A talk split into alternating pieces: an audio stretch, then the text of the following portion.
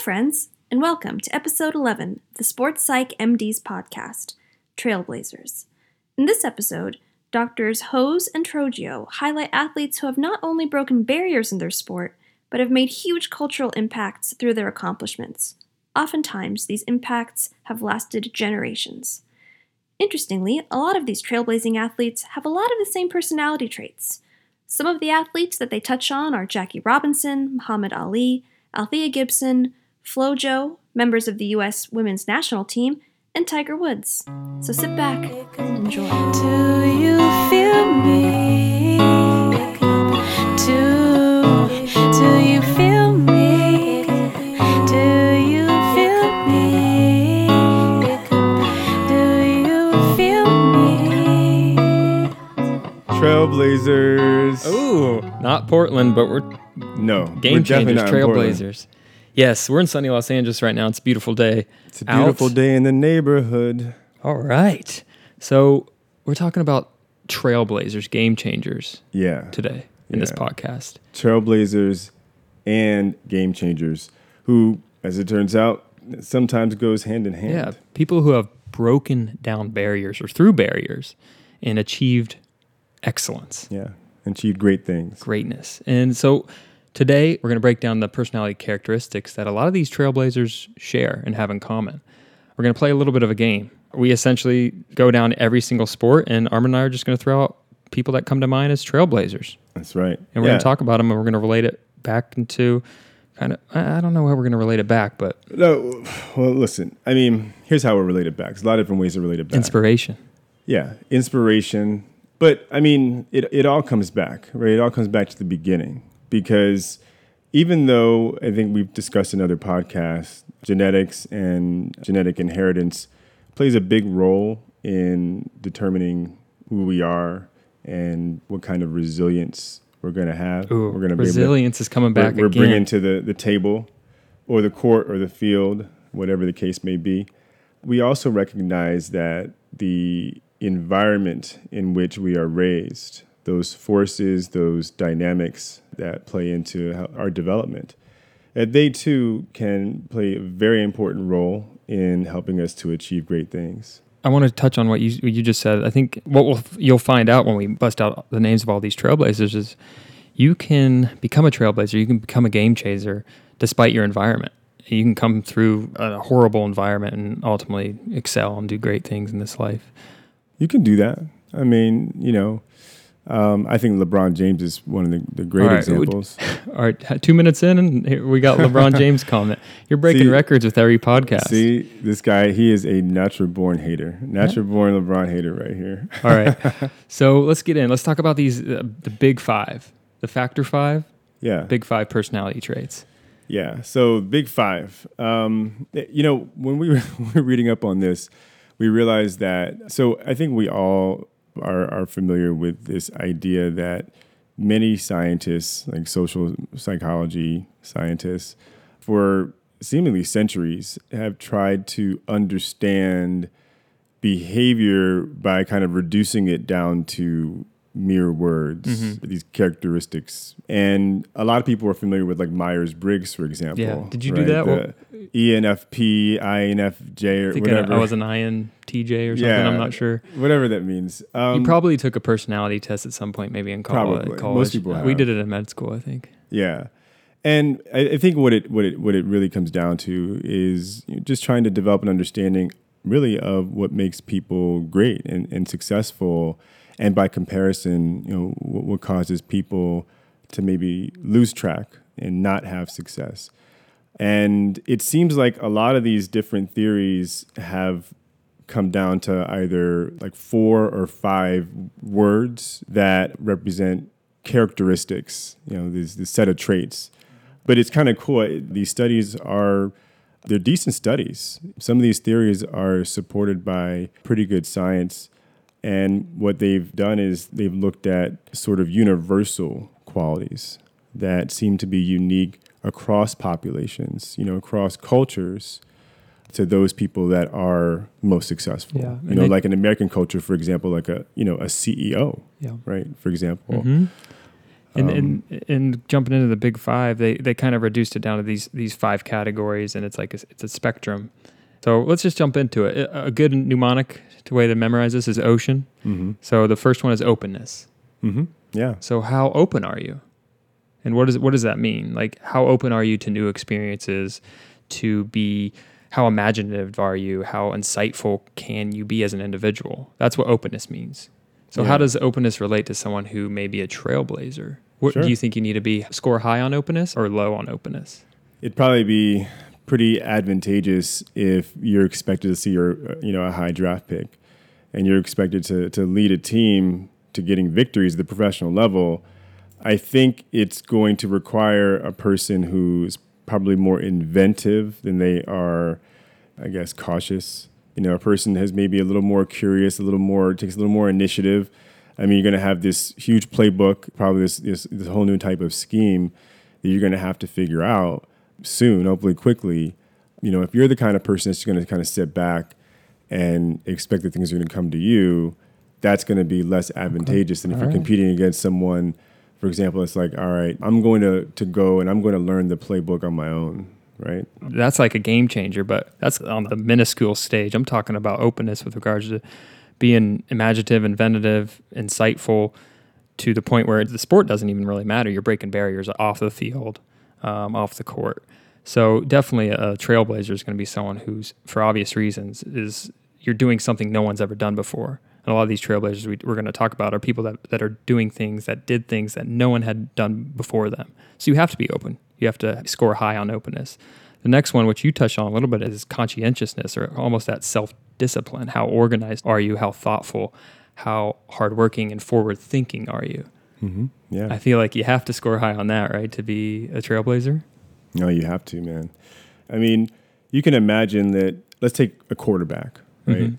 I mean, in order to be a successful quarterback, you have to be someone that's not only willing to take on the burden of learning your own plays, right? Your, I should say, your own responsibilities within the play, but you have to learn the responsibilities of all of your teammates. That's what a, a true leader does.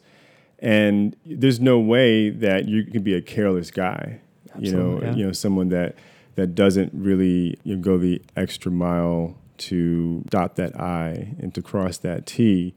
If you're not that person, it's going to be really really difficult for you to check your own stuff off and and what you know everybody else has going Yeah. on too. I think to be a high level professional athlete, you have to score high on conscientiousness. You have to be self disciplined. So that's unanimous. The next one would be extroversion because Mhm. we're doing going down the ocean model. So extroversion versus introversion. This is a little bit more controversial because I think you can certainly be successful as an introvert. I, I would I would categorize myself as an introvert, but extroversion, the little bit more sociable, gregarious individual, the person everyone kind of wants to be around at the party, Yeah, that's making people laugh, different things like that. Very assertive, high amounts of emotional expressiveness, which may or may not be a good thing. What are your thoughts on on those traits and how it correlates? Well, you know, one of the reasons why it, it correlates well is because if you're not likable, then it's going to be hard to be a disruptor, Mhm. right? It, it, it's going to be hard to kind of challenge the status quo, yeah, right? And shake things up in an organization unless you're someone who, quite frankly, people want to to follow. Yeah. Right. People want to be a, a you know a part of which, what you know what they have going on. exactly. And we're not you're not necessarily saying that extroverts are more likable than introverts, Not at all. Not But at all. someone who's putting themselves out there Well, a little bit more, exactly. Maybe may be so, yeah, advantageous. so check this out. So the next trait that goes into this is agreeableness. okay, Right. so you have agreeableness. to be, you have to be agreeable, right? But ideally, you actually score low on for this particular trait. really? Yeah, because you want to be less agreeable. You want to be someone that isn't afraid to, you know, to to disrupt the status quo. So you want to be disagreeable? Exactly. Oh wow, I want to. So you're telling me someone that is disagreeable, it's more advantageous? Yeah, to be a leader. Oftentimes, you look at these guys like, let's take a, a Peyton Manning, for example, and you come into an organization that is struggling. You can't continue to do the same things, can't continue to follow the same guidelines and, and have the same habits that led to you know failures. You got to go against the grain. right. So you're going to upset a lot of people. exactly. So I, I think of like someone like Steve Jobs, like definitely disagreeable individual. Probably Elon Musk, uh, he disagrees with a lot of people. Any anybody that's an innovator, you're going against the norm, and you're going to get a lot of hate. That's but right. you got to be disagreeable in order to go against this norm. You got to create a disruption. have to. Um, agreeable people on are more passive in nature, so you got to be a little bit more aggressive, and that's why being disagreeable, being an evolutionary, a trailblazer, it's important to be disagreeable. yeah, it is. And you know, you think about it. Uh, Donald Trump's plenty disagreeable. But no, I mean, if if you're a person that is a disruptor, then it's also important to be likable, right? because if you're both uh, someone that people can't stand and trying to shake things up, you know, you're gonna have a much harder time, much more resistance. Yeah, so you got to be able to balance this. You can't just be really far in the disagreeableness, but then also not have that likability, which which isn't necessarily a personality trait, but it, it's just kind of a fine balance. And that'll lead us into the last one, which is the probably the least important one, was neuroticism. That's the yin and ocean. And get, you want to score low on this, obviously. Obviously, and neuroticism is just your uh, overall emotional instability or stability. So if you're neurotic, you're a little bit more emotionally unstable. Yeah, I mean, this is basically basically comes down to confidence. As someone again who's going to shake things up, you're, you're going to make decisions that at times are, are, are not popular. And if you're not able to handle the pressures of, for example, blowback, Yeah. you know, You have to be emotionally stable in order to be also be effectively disagreeable. Exactly, because you know you're going to get criticism, and you're going to Yeah. have to defend your position. You're going to have to talk to the media, for mm-hmm. example. You know, you're going to have to stand there and, and Weather the storm. weather the storm. You know, so and all these trailblazers we're about to mention definitely uh, were able to, to weather some pretty crazy storms and, and break some pretty intense barriers like that we said that's never been broken before. So want to go ahead and jump into these athletes? yeah, man, let's do it. What sport do you Um, want to do first? You want me to just throw one at you? Well, you know what? I, I will say this thing. I'll say this right here. Um, there are every sport has at least one athlete who broke the mold. You know, who put who was responsible for putting that sport on the map to national prominence. Yeah. Right? There's definitely Um, a couple different flavors you can go with this. Like, Yeah. do you want the person who was the first person to actually play the game or the first openly gay athlete to, to play the game or the person who brought this sport into the mainstream Yeah. the person who broke the color barrier there's so many different avenues and i'm Yeah. excited to see what kind of athletes you're going to talk about Yeah, well, so exactly. So you, you have those athletes that put the sport itself into the limelight. And there's also those those athletes that brought a new community of athletes into the national spotlight. regardless right? i think all these people that we're going to mention are inspirational yeah, and people that it, it wouldn't be a bad idea to model yourself after someone like this and that's why we broke down those those personality traits because a lot of them share these characteristics I sure do. Yeah, you want to start with baseball yeah I, I like that idea because if we can go to baseball, then we get to highlight an athlete that, um, man, He might is so great. Is so great that they actually made a movie about him. Right? There's certain certain guys who probably fit into this category of the goat, as you put it, because of the sheer greatness of their talent, their playing ability, the dominance that they put on display each and every time that they walked onto the court and or field. But there's also this group of people who are not only great on the field, but perhaps even greater off the field, off the court. Mm-hmm. You know, and for those particular people, they oftentimes were able to achieve success that went far beyond the world of sports. I mean, their impact really it's it's universal, you know, it's global.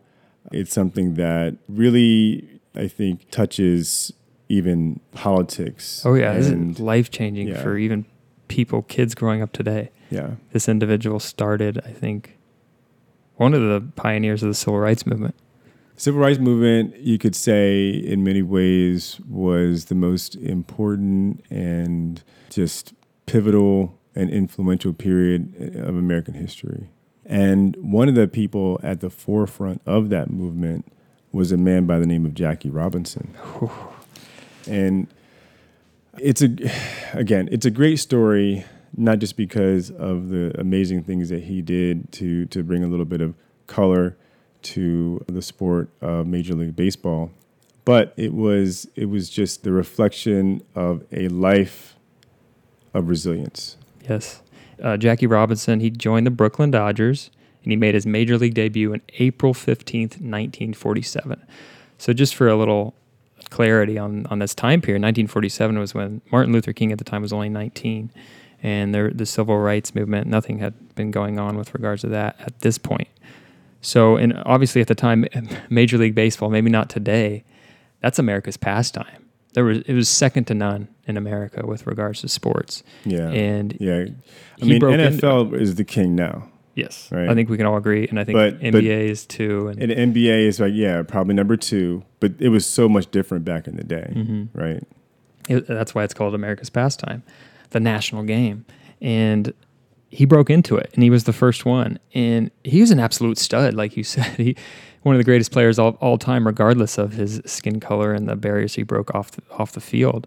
But this is a this is a guy who, long before he was playing baseball, he was standing up for what's right. He actually was in the military, he's in the army, and this was right after the army had banned segregated buses. And there's a story where he was on a bus, and the bus driver told him to get to the back of the bus. He said, "No, I'm I'm sitting right here." Uh, they end up having to call the army police, and they he ended up getting arrested, and then went to court. He was able to actually, the, all the charges were dismissed, and he was honorably discharged, which was important because if he was dishonorably discharged, there's no way the Brooklyn Dodgers would have took their chance on him. So even long before this, he was disagreeable, and he was standing up for what he felt was right, despite having people not agreeing with him. So this is someone who, when he joined the major leagues, he won, guess what? He won Rookie of the Year, and he was he was the NL MVP just two years later. Wow. So he led the league with a 342 batting average. He had a ton of steals, a ton of RBIs, and the Dodgers won six pennants. And, and, and just just imagine the pressure that was that that must have uh, Yeah. he must have felt because I mean think about it the first black player the very first one to play in the major leagues and people need to understand I mean it's not as if like you know all of a sudden one day it became a cool idea for a, a black person to play at the major leagues level, right? I mean, this was something that you know other players had been striving for for for years, for decades. You know, um, I mean, this was a huge thing, yeah. uh, and there had been resistance, you know, on multiple fronts for a really long time. hmm So the, the manager actually said that he chose him on purpose because he knew that he was going to face horrible, tough crowds down the road and that he could handle it without fighting back.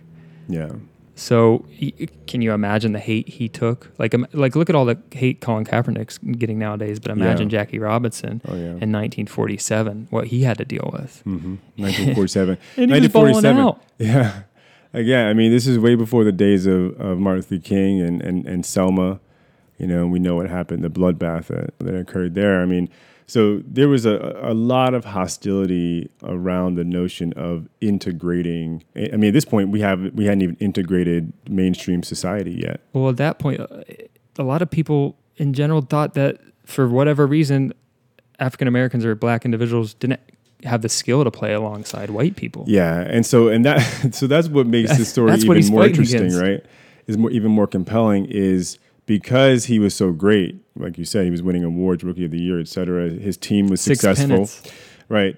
So it's almost like this added layer of hate because now he's proving all the naysayers wrong, right? So they were already upset with the fact that they chose to integrate baseball to begin with, and now blacks are joining white players. But he's also proving all the doubters wrong because the whole reason why they said there's no reason to integrate was because blacks are inferior in talent, right? And he's showing that you know it's absolutely not the Yep. case. You know, And So- Martin Luther King later on said that if it wasn't for Robinson, there would there would be no king. Wow. So he he led the charge, and actually, and still while he was playing, and there's stories written about him, because he joined the league in 1947. The Boston Red Sox were the last team in Major League Baseball to integrate, and that wasn't until 1959. So even 12 years after he joined the league, there was teams that still weren't integrated. That's amazing. That, that really is. And and the team was from what city? Boston. Wow. Yeah, so that, that goes to show you, man, um, you know, what things were like back then. And it's so great. I love history. You know, I, I love looking back and understanding history because I truly believe, you know, that, that history is the best teacher. And you don't know your history, then it's really hard to understand the present and ultimately to to make predictions about the future. So He set the stage for for everyone playing the game today, and they honor him every season on April fifteenth. It's Jackie Robinson Day. April So, fifteenth. Yeah. He, he, he broke the color barrier in baseball, and I think that that just obviously had a has a ripple effect. I think in all the other athletes we're going to talk about. Yeah, and a ripple effect on the on the world. Yeah. Um, did you have any other baseball players? I had one more I want to talk about briefly. Um, honestly, uh, I, don't know if there's any that's going to hold a candle to Jackie Robinson. No, I mean Babe quite like Ruth obviously was a stud back in the day. I wanted to bring up Roberto Clemente. He's a Pittsburgh Pirate. He was the most Yeah. valuable. He's been an MVP, 12 Gold Gloves, four National League batting titles, 12 All Star Game selections, two World Series championships, and one World Series MVP. So great player. But he was someone who he is a Puerto Rican player. Uh, he was the first Latin American and Caribbean player ever to be enshrined in the Hall of Fame. And what the reason I'm bringing him up is because he was huge with regards to charities. And he took a lot of national pride. He wanted to be the symbol for a Latin American player in sports. And he was that. And while he was still playing, he ended up taking a flight down to Nicaragua to help after a massive earthquake. And he had actually sent planes down there with supplies to help out. But for some reason, the planes didn't make it. They didn't get through customs. So he thought if he hopped onto the plane and they would let him through customs, obviously, because he's Roberto Clemente, he's a star baseball player in the MLB. Unfortunately, that plane went down. He, he died on the plane down to Nicaragua to help after this massive earthquake because he's, he was such a charitable guy. So I, I had to mention him because he's someone after he, he passed away, he joined the Hall of Fame. He was awarded different medals from President Nixon and even George W. Bush, as recently as 2003, gave him the Presidential Medal of Freedom. So this is a guy that we had to mention. He's just he's such a represent like Jackie Robinson was a representative of, of, of players of color in the Mhm. Major League Baseball. Roberto Clemente is a representative of Latin players in Major League Baseball. Definitely. And how many players in Major League Baseball come from Latin America? And Oh yeah, it's, So, it's amazing. Definitely broke barriers there. Yeah, man. Yeah, it is. We can go down the list. I mean, you know, I, I think about guys like Hank Aaron. You know, uh, Inspirations. you know, a guy that was able to challenge the great Babe Ruth, the home run king. Um, think about guys Willie like Reggie- Mays. Willie Mays, yeah. Reggie Jackson, Mr. Reg- October. Mr. October. Yep, that's right. Um, Sandy Koufax. You know, going back, we're going back, Lou Gehrig. We got a disorder named after him. ALS. and that's something. Lou Gehrig's disease. Yeah. So um, that that's a that's a that's a great story. Yeah, we also got Frank Robinson was the first African American manager, Mm. and Oh, he was actually still managing. I think up to tel- ten years ago. Oh yeah, he, was a managed the stud. Orioles. He was a stud player on Oh, his yeah, own. that's a lot right. better player than manager, but he broke that color barrier. And then I want to talk about Mo'ne Davis. You remember her? She was in the Little League World Series. She's the first Oh, girl ever that's to right. pitch a shutout in the Little League World Series. Yeah. Dominated, and now she's uh, she plays playing softball at Hampton University. So You know, there's another sport that uh, comes to mind, kind of jumps off the page, if you will, when I think about trailblazers, um, and that's boxing. yeah, I know who you want to talk about, but let me jump ahead because you want to talk about Muhammad Ali. Oh, well, you can't talk about boxing and not talk but let about me Muhammad talk about Jack Johnson first. Sure. So in 1908, he fought Tommy Burns to become the first African American heavyweight champion of the world. And they actually, at the time, this is 1908, so like 40 years before Jackie Robinson came into play. And they were newspapers that were had articles named "quote unquote" Great White Hope, and they f- advertised to get the title back. So he he kind of set the stage. He was the first African American heavyweight champ. But yeah, tell me about uh, Mr. Muhammad Ali. oh, Everyone God. knows him. Holy- he's on the level. Of, he may be on the level of Jackie Robinson as well. Oh no, man, he's definitely on the level of Jackie Robinson. Again, for similar reasons, someone that was one of the legendary activists of the civil rights movement, someone that that stood up in the face of adversity, like Tori mentioned earlier. Definitely someone who fit the five factor personality profile. Someone that, um, He stood up against the Vietnam War, right? yeah, Yeah, he did. Well, he stood for what he believed, and uh, he was conscientious in his approach. He was definitely an extrovert. He was an extraordinary person uh, as much as he was uh, an extraordinary athlete. Talk about an extrovert. He inspired confidence for sure. Could even maybe go as far as say he was, you know, had a pretty big ego, but it, it worked for him. You know, he, he put it all together and people, he was beloved. He was beloved. And just a few highlights. So he was born Cassius Clay, uh, January 17th, 1942. He was born in Louisville, Kentucky. So he's growing up watching Jackie Robinson. He was growing, yeah, exactly. He started out in terms of his kind of national prominence by earning a gold medal as a light heavyweight in the 1960 Summer Olympics. He then ended up turning pro later that year. And, and I think at this point, you know, he re- this is when he really started to rise to fame. And it was interesting how around the same time converted to Islam Yeah. right? Which was pretty controversial, you know, at the time. But um, I mean, and some people would say it- it'd still be controversial to this day. Yeah, some at- parts of the yeah, world. you know, at the time, this country was involved or getting in, into involvement with the the Vietnam conflict. And it was in the middle of the civil rights movement as well. Yeah. And so you had the civil rights movement on the one hand, you have the Vietnam conflict on the other hand, and sort of brushing up against all of this is the rise to prominence of this this great boxer. And boxing was huge back then. Boxing was bigger, way bigger, yeah, even than like the UFC is now to nowadays. Yeah. Then, Right. along with side baseball, I mean, it it was, was probably huge. heavyweight boxing. Heavyweight boxing Yep. in, in particular was huge, and so uh, to have the you know a prominent boxer, you know, again he just won the gold medal at the Olympic Games, to convert to Islam was a big deal. Now Muhammad Ali, like many men, young men his age around that time, was drafted into the war, and as a result of his religious affiliation, he was a conscientious objector. Um, you know, he believed very strongly in world peace, Yeah. and also as a black man who was fighting for the United States in the Olympic Games, uh, and now as a professional boxer.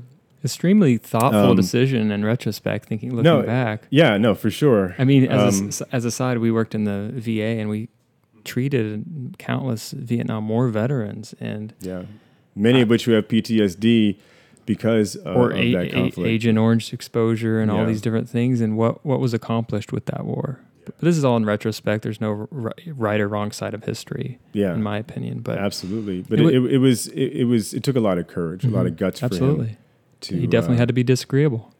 Yeah, and what some may not know is that this so so he decided not to go to Vietnam after he had won the heavyweight boxing title against Sonny Liston.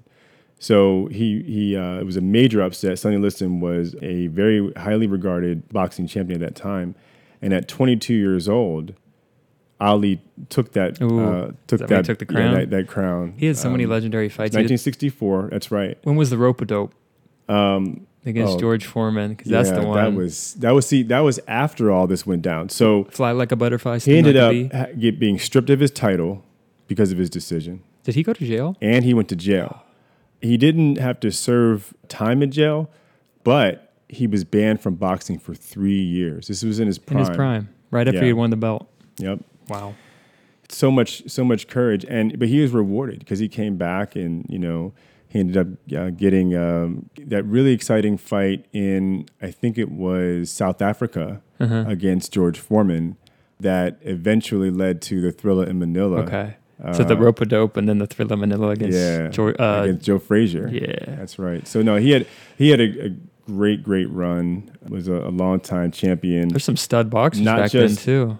Not just in the boxing ring, but also off the ring. People were so moved by his protest. He was like the Kaepernick of his day, you know, but much Oh, more popular. Yeah. much more popular. I don't and- know if I'd put. But here's the thing about it. Here's You're Here's gonna put people- Kaepernick on that level? No, no, no, no. I will, but I, I won't. because we don't know yet what the long term implications are going to be of this movement. Mm-hmm. But I will say this much.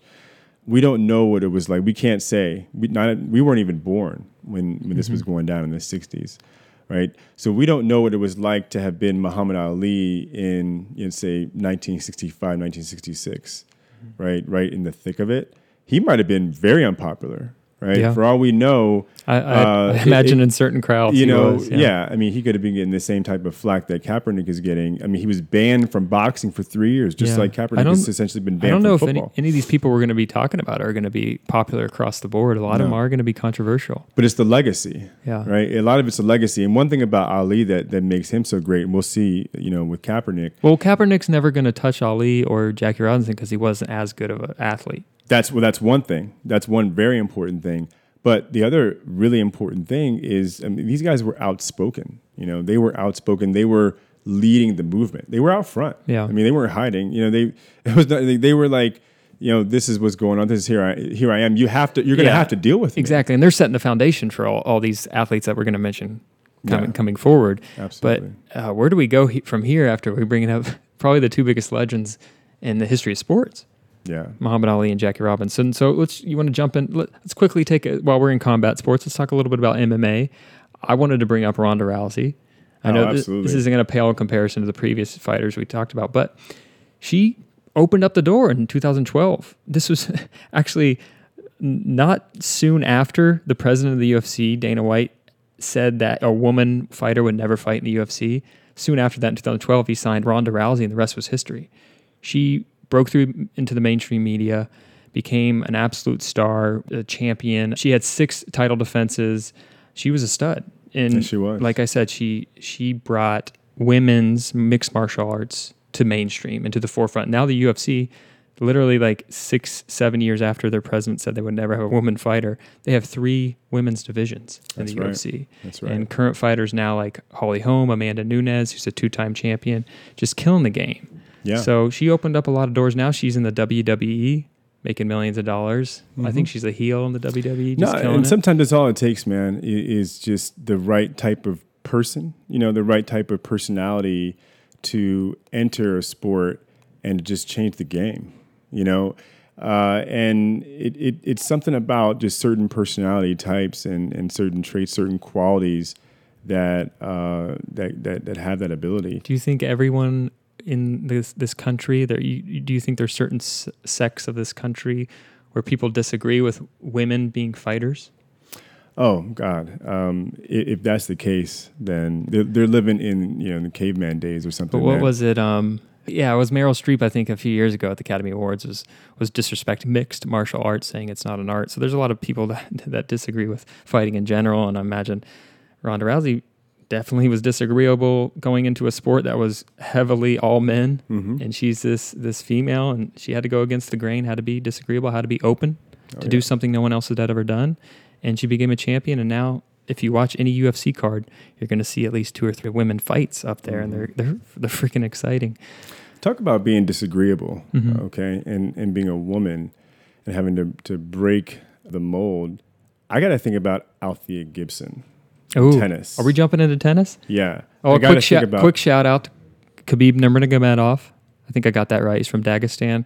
He's probably the most dominant MMA fighter of all time. He's Muslim, insanely popular throughout the world. He recently fought Conor McGregor, another kind of breakthrough trailblazer, and they brought kind of UFC to another level. And they were purchased recently by ESPN. So shout out to those two. But yeah, Althea Gibson. Yeah, Tennis? man. God, yeah. When I think about breaking down barriers and women to break down barriers, it's gotta you gotta think about Althea Gibson in tennis. All right. A lot of people don't know Althea Gibson in tennis. Serena Williams is what you know. Most people nowadays think about great tennis athletes. They, they, you know, te- Obviously, Serena. Serena, Yeah. Williams, Venus. Um, think about Venus. Man, I tell you what, though, I, I, I'm not so sure that Venus would have been exactly who she has become had it not been for Althea Gibson paving the way. Yeah, in right? 1956. That's right. That's right. Now, uh, historically, tennis, much like golf, have been very th- just those kind of sports. Country that- club? Yeah, it's we'll call them country club type sports. All right, where they were the types of sports that you know historically had been very exclusive. So when Althea Gibson came onto the scene, it really turned a lot of heads. Again, back in 1956, she was the first person of color, period, uh, man or woman, to win a Grand Slam. All right, she won the French Open. And uh, over the course of her career, she accumulated 11 Grand Slam Whoa. titles. Dang. Yep. Uh, she was inducted into the International Tennis Hall of Fame. And ultimately, you know, she paved the way for the Serenas and the and the Venus. she had Williams greatness. That's right. Another t- tennis player I want to mention was Billie Jean King. She was the first. She was uh, openly gay, and she actually challenged. Ended up taking a lot of heat. There was a movie that actually came uh, out about her recently, where she challenged this like TV personality that was a chauvinist pig to a tennis match, and she she blew him out. And this was in 1973. So she kind of brought it to the next level. It's like, hey, us girls can compete with the boys just as well. And she was uh, openly gay at the time, which obviously was uh, controversial.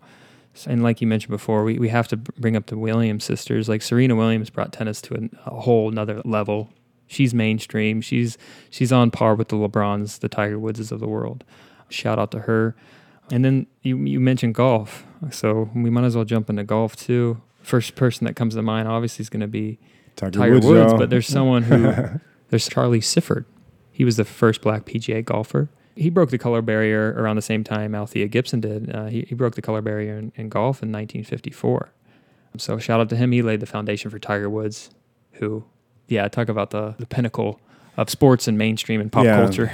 You know, and and what you gotta love about a Tiger Woods story. I mean, we all know about the uh, the off the is it field in in golf off the course, Yeah, off the course. off the off course shenanigans and all that stuff. You know that uh, unfortunately may have caused a, a little bit of a chink in the armor, but I mean, at the end of the day, you got to look at what this guy did, and you just have to look at. You just have to shake your head, and you have to say, "Wow." I mean, it's one thing to break a barrier, right? To to be that person that has to withstand the adversity. Talk about all these athletes that you know were even you know imprisoned, you know, for standing up for what Yeah. they believed. It's one thing to have to go through that. Um, it's a whole other thing, though, to break that mold, uh, have to walk in those shoes, take that journey, uh, but then also become the best Yeah. the best. You know, that is it- it's got to be the the sweetest victory. Yeah, and it, well, uh, Tiger Woods and people like that, they have the unfortunate ability that people broke the color barrier before, so they didn't have to deal with that pressure. Yeah, There was still obviously probably a lot of hate that Tiger Woods faced growing up playing golf, um, being the the son of an African American man and Being the token. in a uh, and a Thai mom, yeah, and he, he took off to an, another level. Um, Yeah. and he's still playing. He won the Masters this past year, which was awesome. Yeah, Um, uh, so you, let's talk a bit about some uh, Olympic athletes. hmm this one excites me. Uh, this is a great one. Ooh, I can tell you're excited. we can talk about about Florence Griffith Joyner, Ooh, FloJo. also known as FloJo. Let me let me set the stage a little bit for her. Let me talk about Alice Coachman. She was the first African American woman to win win an Olympic gold medal, and also the only American woman to win a gold medal during the 1948 Olympics in London. She won for the high jump, and she was actually the first black woman to be endorsed on an international product, Coca Cola. So she broke the mold in her sport, broke a barrier in her sport, and broke a barrier across the world. That's pretty cool. So she set the stage. Then we got Wilma Rudolph. Uh, she was the first to win three gold medals. This was in 19 the 1960s, and then kind of in the ni- late 1980s, 1990s, you have Jackie Joyner Kersee. She was the first American woman to win an Olympic gold in the long jump, and the first ever woman to compile more than 7,000 points in a seven-event heptathlon. She won three gold medals, a silver, and two bronze medals over four separate Olympics. And she was named by Sports Illustrated for the women's top athlete of the 20th century. And she overcame severe childhood and asthma, and she's another UCLA Bruin, along with Jackie Robinson. We forgot to mention he's another UCLA Bruin, recording this live outside UCLA's campus. And then what about FloJo? Jackie Joyner Kersee's uh, sister-in-law with FloJo. She broke the barrier not only because of her ability to being the fastest woman of all time, but she had made a fashion statement. She had some swag. And she was a part of the Sugar Ray Robinson organization as a kid growing up. And I know we talked about Sugar Ray Robinson in a previous episode. Um, she also went to UCLA, studied psychology, so there's a little tie in there. Other great Olympic athletes, Gabby Douglas, she was in 2012, she was the first African American woman to win an individual all around event. And then obviously Simone Biles right now is just killing it. And then we got to talk about Michael Phelps a little bit, probably the most decorated Olympic athlete of all time, or the most decorated Olympic athlete of all time.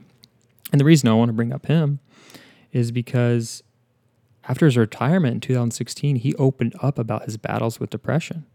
He talked about that he contemplated suicide following his 2014 DUI arrest, his second one at the time. He said, quote unquote, I didn't want to see another day. And when he finally faced his issues, he ended up attending therapy. And he called therapy, quote unquote, a life saving support group. He became mentally healthier and able to rebound from the setback. And also, another great quote this is what it's all about. He said, Once I started talking about my struggles outside the pool, the healthier I felt. He went on saying, Now I have kids and adults come up to me and say they were able to open up because I was open about my life. So, a little tangent talking about Phelps and no struggle. A lot of these people have their own mental health struggles, yet they still become trailblazers, game changers, and set an amazing tone. But I know you have one yeah, man. Historic Olympic athlete you want to talk about? Well, yeah, historic, man. It probably doesn't quite do it justice. He's probably on the level with a Muhammad Ali and mm-hmm. a Jackie Robinson. Mm-hmm. It was a fateful day in 1936 when a man named Jesse Owens stood for America, stood for Black America, stood for equal rights. I mentioned 1936. Hopefully, our audience recognizes that 1936, Berlin, Germany was the stage, the front lines, really, for uh, the World War II conflict, which was probably the most important and influential period of the 20th century. So here was a black man that was running for the United States and representing the United States in Germany. Now, for those of you who don't know the history, um, talk about against all odds. Yeah, uh, Adolf Hitler rose to, to power on a platform that was largely based on nationalism, and you know I think we can we can agree at this stage, white supremacy, mm-hmm. right, racism, right, anti-Semitism and he believed that white people, Germans, uh, were, were were superior to yeah, not just whites, but a specific brand of whites. Yeah, to to all other called the, the Aryan race, right? Aryan supremacy, and he believed that they would prove in the Olympics how great they were through victory in sport and. Um, this is where actually, sports like represents a lot more than just a game, right? This is a, a, on an international stage during a time where people are vying for whatever have you political power and our way of living and our, how we construct our government and our, our people, our country is better than your way of living. And the the Olympics was a, a chance to almost be be able to prove that, as silly as it may sound, but it was at the time. But Jesse Owens had something to say about that. And uh, he, in fact, was the most successful athlete at those games. And he was essentially credited for single handedly crushing Hitler's notion of Aryan supremacy by winning four gold medals. Who? Uh, he won in the 100 meters dash, which is like one of the most exciting events. He won in the 200 meter dash. He won in the long jump and in the four by one meter relay. Holy, no, no one does that nowadays. And his his victory and the way that he did it, being the first track athlete at that point to win four gold medals in one Olympics. Of course, Carl Lewis did it later on down the road, but to do it the way that he did it, man, it, it you know it just set the precedent for history later down the road, which I think was on display Yeah, in like, it's funny because a lot of these came before the civil rights movement, kind of Yeah. maybe set the stage for that. And then Yeah. in 1968, what Yeah. happened? Yeah, 1968, some may recall Tommie Smith standing on the podium after winning the, the gold medal at the 1968 Olympics in Mexico City. Don't forget Josh Carlos in third place. In third place, yeah, Josh Carlos. Standing proud, fist held high, right? Black power.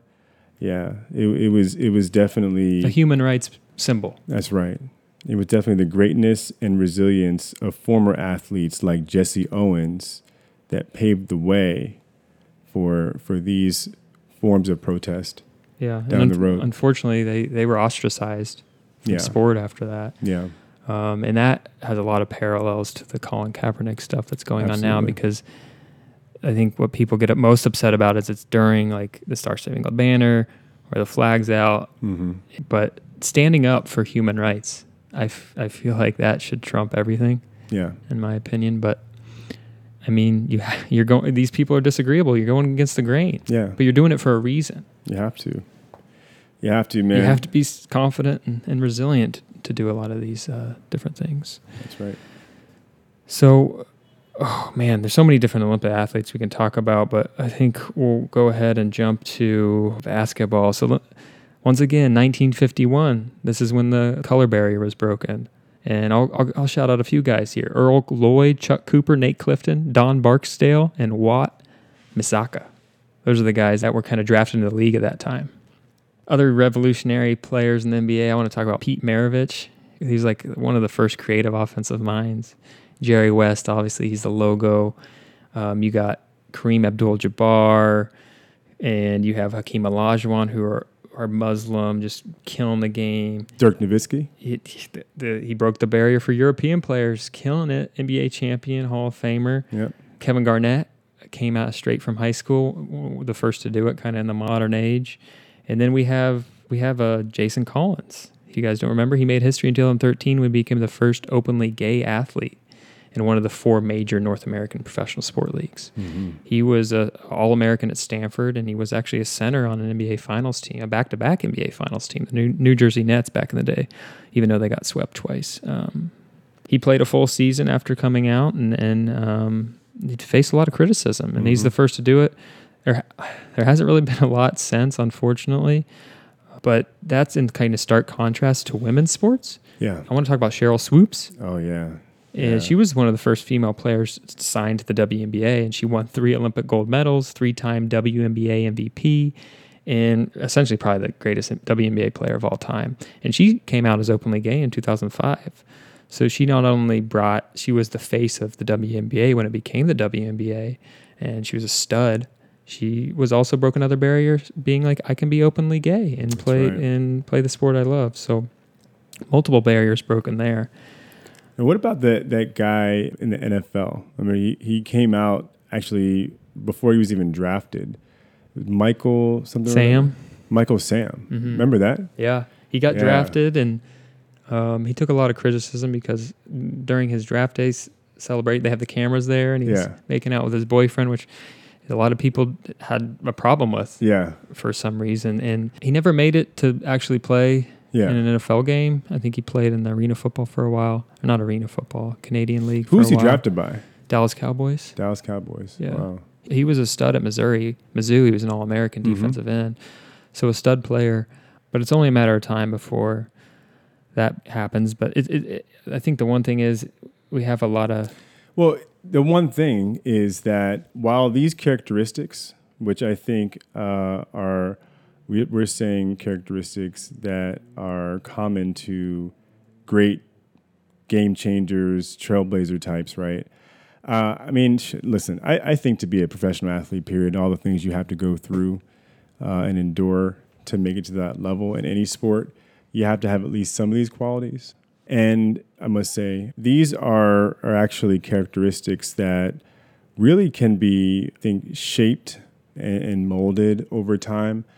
I think these are things that, in some ways, we're born with, but in, in other ways, I feel like experience in life also has to teach us. And I think having great coaching um, and even perhaps therapy can play an instrumental role in, in helping the individual become more aware of these qualities and, and to help them learn how to really hone these qualities and, and use them to, to you know help to be a better athlete and a better leader. Yes, yes, th- that awareness, awareness of yourself and Yeah. who you are, and, and what you, what you need to succeed. If you obviously, if you better understand yourself, you're gonna have a better opportunity of succeeding. And I think you're right. Therapy can be really helpful for that. So, a few more athletes to touch on. I wanted to specifically talk also about players who, are- who are now coming out about their mental health struggles. And I, I wanted to mention it while we're in the basketball section because we ha- there's a WNBA player currently. Her name is Imani Trishawn McGee Stafford. She's the center for the Dallas Wings right now in the WNBA. Former Texas Longhorn. She's been open about how she attempted suicide at age 10 and she's tried more than twice. She told the USA Today this. She suffers from severe depression and she attributes this to her experiences being sexually abused. Her, she, and she says here she attributes to her genetics. Wow. Um, and when talking about her struggles, she ex- explains why so many people with depression are concerned about opening up to others and their issues. And she's open up. She, she says, quote unquote, you feel like because you're not happy when you should be happy that you're hurting people around you and you're a burden. Mm. She Yeah. said, at a certain point, it just gets easier to shut up because people are getting sick of hearing you're not okay when you're not sick on the outside. Man, depression's a vicious cycle. Nick. Absolutely, you, you- you suffer alone. You suffer in silence a lot of times. So this is what we're all about. We want we want to open up the door so people can feel more comfortable talking about their struggles because it does help. Now, I don't want you when you first meet someone. Hey, my name's Tori. I'm depressed. No, that's not how you do it. But being more open My name's, about it. my name's Depression. How are you? Mm-hmm. yeah so sh- she's i, I want to applaud her that's awesome that's awesome so and then we have we've talked at, ad nauseum about kevin love and demar DeRozan. these guys are leading the forefront in the nba currently opening up about their struggles with Yeah. panic attacks and depression respectively. They're well represented on our Instagram Yeah. page. and then sure. moving in moving into football brandon marshall he was he's been open he has his own actually mental health initiative called project 375 it's probably his area code i think. And their mission statement is kind of mental illness is all around us. It hits us both into the spectrum. It doesn't matter whether you're old young male female rich poor or even your skin color. It affects one in four people. Until now no one talked about it. But we're changing the conversation because for every one person we educate on mental illness one less has to suffer from it that's Yeah. his Project 375. He's open about being diagnosed with borderline personality disorder. He said he, he got that diagnosed in 2011, and he actually had to be in the hospital at uh, Harvard Medical School for three months back Yeah. then. So borderline treatment. personality disorder. I'm not sure how much we've touched on that before. Oh, we talked about it in the episode number eight. Yeah, yeah, we touched we touched on it. It's characterized by uh, self injurious behaviors. Um, oftentimes, yeah, it comes down to kind of an identity crisis, an internal Mhm. identity crisis that can lead to a, significant amount of emotional instability Yeah. And at the end second of the guessing day- yourself. At the end of the day, it leads for an increased risk of depression, anxiety, and other serious mental illnesses, Yeah. um, substance use, so on and so forth. So he's open about that. And we would also be remiss if we didn't shout out an- another player who broke the color barrier outside of kind of mental health issues in 1946, Kenny Washington. He was a star running back for UCLA. A lot of UCLA athletes are breaking these color barriers. Yeah, Yeah, he suited up for the Los Angeles Rams. Um, he ended the National Football League's ban that kept blacks from playing in the league for 13 years. So I guess uh, initially they allowed them to play, and then 13 years later they banned it. And then, anyways, shout out to Kenny Washington. Um, there's one group of athletes we need to talk about. I guess you could put them in the Olympics, or you could put them in soccer. But the U.S. women's national team, oh yeah, I They- think, yeah. they're breaking the they're as breaking far as team mold. sports goes, I think our, our, our women's soccer team is probably one of our greatest like female sports Mhm. enterprises. talk about just being damn good and breaking and breaking into mainstream media and being icons and idols for so many people. They're so good at what they do. I think this all started like you remember like Mia Hamm, Julie Foudy, Brandi Chastain, the girl who they won the shootout against China in the, I think 96 Olympics or World it was the 96 Olympics or either the 1999 World Cup. I think it might have been the '99 World Cup where she scored that goal and took her shirt off, just Oh, her head, yeah. spun it like a that was helicopter. So iconic. But they were they were like the first uh, women's star athletes I remember as a kid growing up, and they were awesome. I loved watching them play. And then the new generation or the most recent generation, we got Abby Wambach, Carli Lloyd, Lauren Cheney, Alex Morgan, Megan Rampino. Just these group of ladies have won the last two World Cups and three of the last four Olympics. That's so cool. And That's so cool. They're so good, but Yeah. and they're they're breaking barriers not only because they're the U.S. team is good at soccer, but they're also fighting for equal pay right Mhm. now. They're in That's a big right. controversy of that because they do generate a lot of revenue. Um, so they're trying to continue to break more barriers, and a lot of people on that team, including Megan Rampino, are are openly out, Mhm. um, and that's other things that are we need to see more of on the on the big screen Mhm. and inspiring a whole host of individuals t- to Yeah. grow up to know that you can be yourself, be who you are, and still excel as an Mhm. athlete. Yeah. Yeah. As a think- person. uh, yeah, man, absolutely. And and think about the sport of racing, right? That's still a, there's still a, a, a pretty significant gender gap It's like there. a boys' club, yeah. total boys club. So then you got to really look at uh, someone like Danica Patrick, and you're like, man, wow, what she's what she's doing for that sport. Yep. Yeah, she came in. She actually did uh, IndyCar and she did NASCAR. Yeah. So she's she's touching all the bases. Um, where are we going here? Hockey had Willie O'Ree. He was the first professional NHL player. That was back in 1958.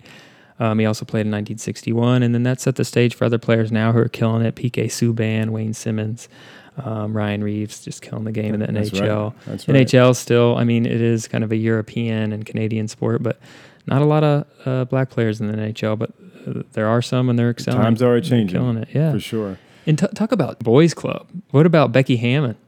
Yeah, coaching. That, that's a whole nother la- layer to you know. So you have coaching and executive leadership, right? Yeah, they, those are definitely areas where where we we have to break some barriers. But fortunately, uh, some very resilient women have already done so. Think about Becky Hammon. Um, she's not only a coach, but she's a coach for a men's basketball franchise. She was right? the first ever women's coach in, in the NBA. She coached with Gregg Popovich, for yeah, probably Pop. the most right. respected men's basketball coach of all time, Mhm. if not in the top three or five. Yeah, I think universally people would say that the Spurs are one of the, the better sports franchises ever, right? And she's an assistant coach for them.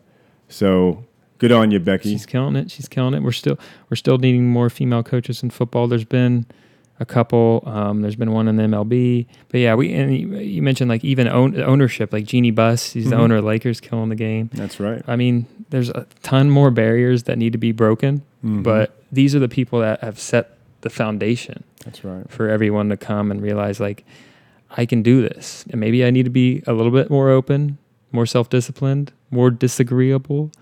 But can you change your personality traits? That's a good question. Yeah, that's that is a great question. I think you can become aware of them and then once you become aware of them, you can learn to work with what you got. hmm Yeah, I, I think maybe the the right term is refine.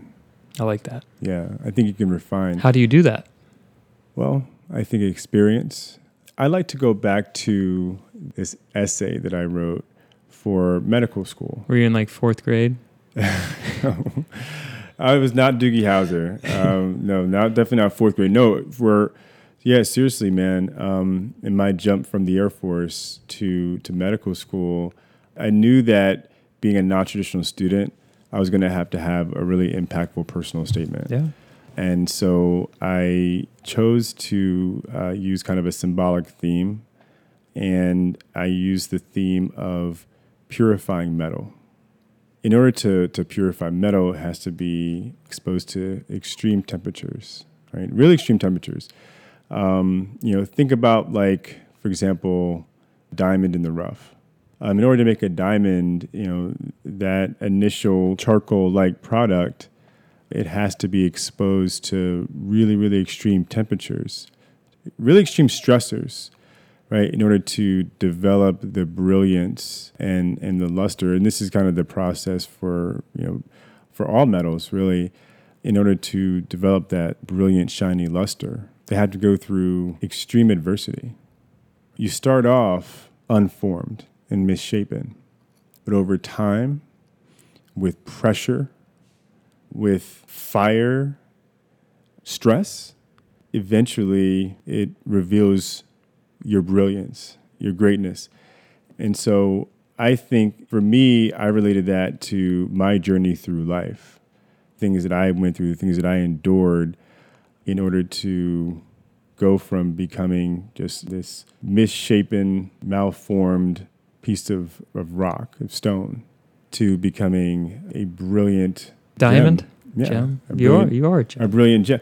Well, to becoming, you know, a brilliant, precious metal. hmm To almost like reach your potential. Yeah, I mean that requires that you have to go through some things, and so you know I think that that's similar to the journey that is required to becoming a great athlete, to becoming great in all walks of life. You have to go through things. You have to experience adversity. You have to You have to be battle tested. experience challenges, right? And you have to be resilient enough to withstand those challenges. Allow yourself, allow yourself to experience what you need to to learn what it takes to become great. And that's what all these trailblazers have in common. They went through the fire and they came out better for it. That's right. And they broke down barriers and, and they're motivating and inspiring future generations. Yeah, And like you said, legacy. that's right. When we, everyone wants to talk about legacy nowadays, player empowerment movement, I want to do it all for my legacy. These individuals have a legacy. A legacy means something where you have inspired multiple future generations that last well beyond after your playing days, well beyond after you pass away. Because time is temporary, but legacies aren't. Yeah, And these Banner, banners are forever. yeah, friends friends are temporary, banners are forever. God bless Kobe Bryant. Um, all right, man. And, and other things that can help. We talked about the big five: resilience, being confident, having strong social supports. Can't discount that enough. nope. Whew, we got to end this, man. I think we uh, you ended it great. It was beautiful, and um, thanks for having this conversation with me, Always. Armin. Let's end the stigma. And let's continue the conversation.